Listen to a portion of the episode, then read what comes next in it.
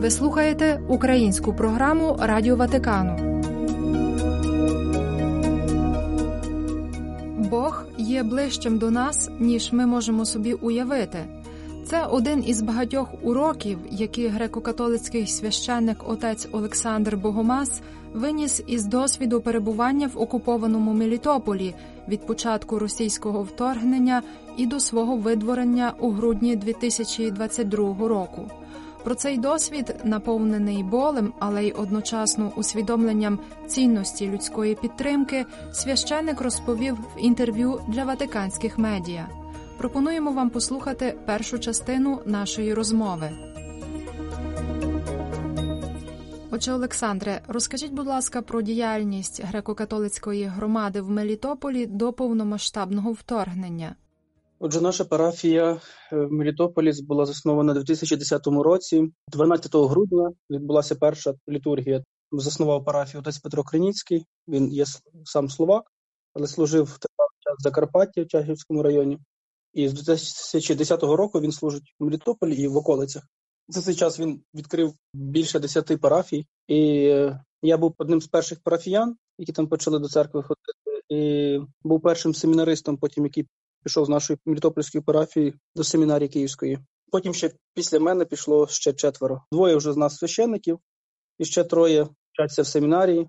У нас був такий жвавий розвиток. Ми засновували нові громади в Мелітополі по селах. В Мелітополі вже було, якщо починалося все зі священника одного і трьох людей, то вже на момент 23 лютого 22 року в Мелітополі було п'ятеро священників греко-католицьких і один римокатолицький отець Томаш. Отже, католицьких священників всіх було шестеро в місті. Але ми обслуговували, кожен з нас мав по дві, по три, по чотири парафії. Наприклад, я і отець Петро ми мали по чотири парафії. Крім Мелітополя, на одній парафії був я, це Різдва Пресвятої Богородиці. На парафії Успіння Святої Анни був отець Петро парохом. Ну і ми так само ще мали по селах. Парафії були живі, слава Богу. Перед початком повномасштабного в грудні ми розпочали служити там чергове село, в якому ми починали громаду, збирати людей і вже почали служити. В принципі, ця громада так дуже ці люди дуже так згуртувалися, і воно так використалося в часі окупації, бо люди в тому селі дуже ходили на служби. Це ми служили в хаті. Як правило, ці всі наші парафії вони починалися по хатах. А що би ви могли сказати про ваших парафіян? Хто приходив до церкви? Багато людей було. Ті люди, які з радянського союзу були виселені в Сибіри або там були на каторгах. Вони з таборів верталися, їм забороняли на Галичину повертатися, і вони верталися в Україну. Дуже хотіли бути в Україні, і тому осідали і на півдні, і на сході. Тому в нашому тому регіоні це південний схід, Приазов'я, Там багато людей. Так само багато людей з Галичини, які їхали в часі радянського союзу, вже на роботи післявоєнний час, і вже дітей народили, і внуків мали. І так само багато людей було неохрещених, яких ми в дорослому віці вже хрестили. І була праця з дітьми, і з молоддю, і спільнота матерів молитви, і лицарі Колумба.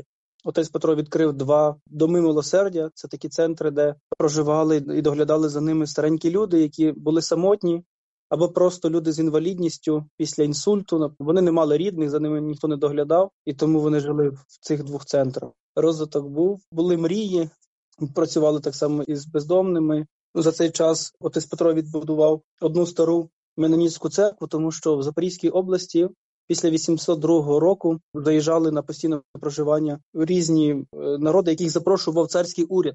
І це були і болгари, і німці, і різні різні народи. Ну от Меноніти займали таку досить велику частину теперішньої Запорізької області, і біля міста Токмак в селі Снігурівка німецькою мовою Шонзі називалося. Там була одна з найбільших їхніх святинь меноніцьких, але з радянського союзу там все було від клубу до до смітника. В 90-ті роки це все перетворилося на смітник, але величезна церква. І отець Петро почав її відновлювати. І в 2014 році, якщо я не помиляюсь, було проголошено там відпустове місце і ми туди робили щорічно піші паломництва. З Мелітополя йшли, і це були починали там 80 людей, і вже доходило інші роки, там 130-150 людей і прощі. Ну так, і молоді сім'ї, і так само при парафії в нас діяв студентський гуртожиток. Ми приймали місіонерів від школи Марії, кожного року до нас приїжджали і теж допомагали, служили. Ну так, слава Богу, ці громади вони не були величезні, це не були там, це не є галицькі громади, але це були дуже такі досить сильні спільноти. Ну, звичайно, що не було все так легко, треба було завжди докладати зусиль, але спогади просто суперові, тому що це перші роки мого священства. Я там був служив сім років священником, і тому то мій дім, я родом з Херсонщини, моє село в окупації. І Мілітополь для мене це стало друге рідне місто. Тому, звичайно, що я і хочу повертатися додому, і мрію про це, і молюся, і вірю, що повернемося. Отже, що відбулося після повномасштабного вторгнення? Як тоді відбувалося ваше служіння? Перше, хочу сказати, що перед вторгненням я не вірив, що буде війна. Все ж таки, хоча ясно, що дуже нагніталась така атмосфера передвоєнна, військова та воєнна, але я не вірив, що буде війна. Але все ж таки воно сталося.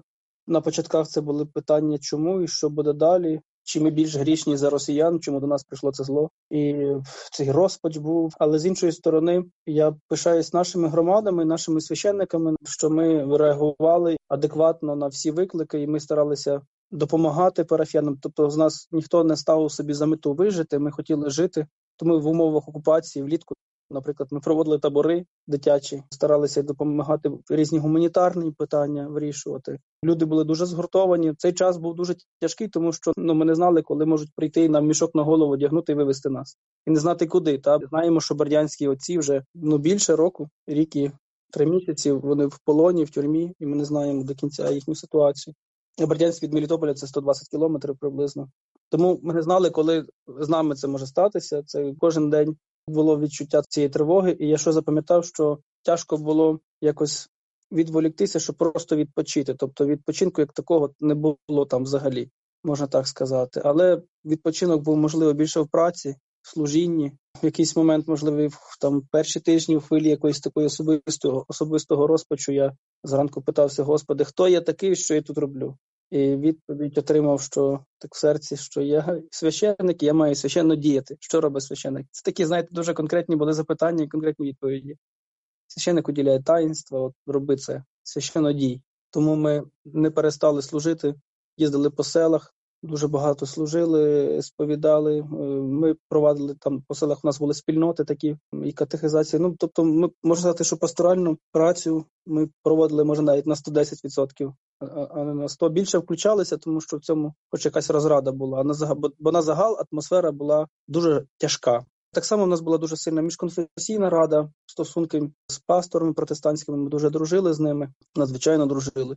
Я хочу сказати, що в якийсь момент я усвідомив, це ж вже ж влітку було. Е, вже і допити були перші, і обшуки, і це все. І я, мабуть, зрозумів тоді, що для мене це є честь бути з цими людьми в цей час, бо люди дуже були спраглі е, слова, дуже спраглі таїнств. Багато людей виїхало, але в неділю на службі по кількості людях не було цього помітно, тому що приходили нові сім'ї.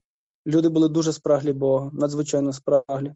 Ну і це додавало якоїсь такої розради. Хоча, так скажімо, що зашморг на шиї все стягувався і стягувався, ставав тіснішим чим далі. Але були моменти та такої такої розради.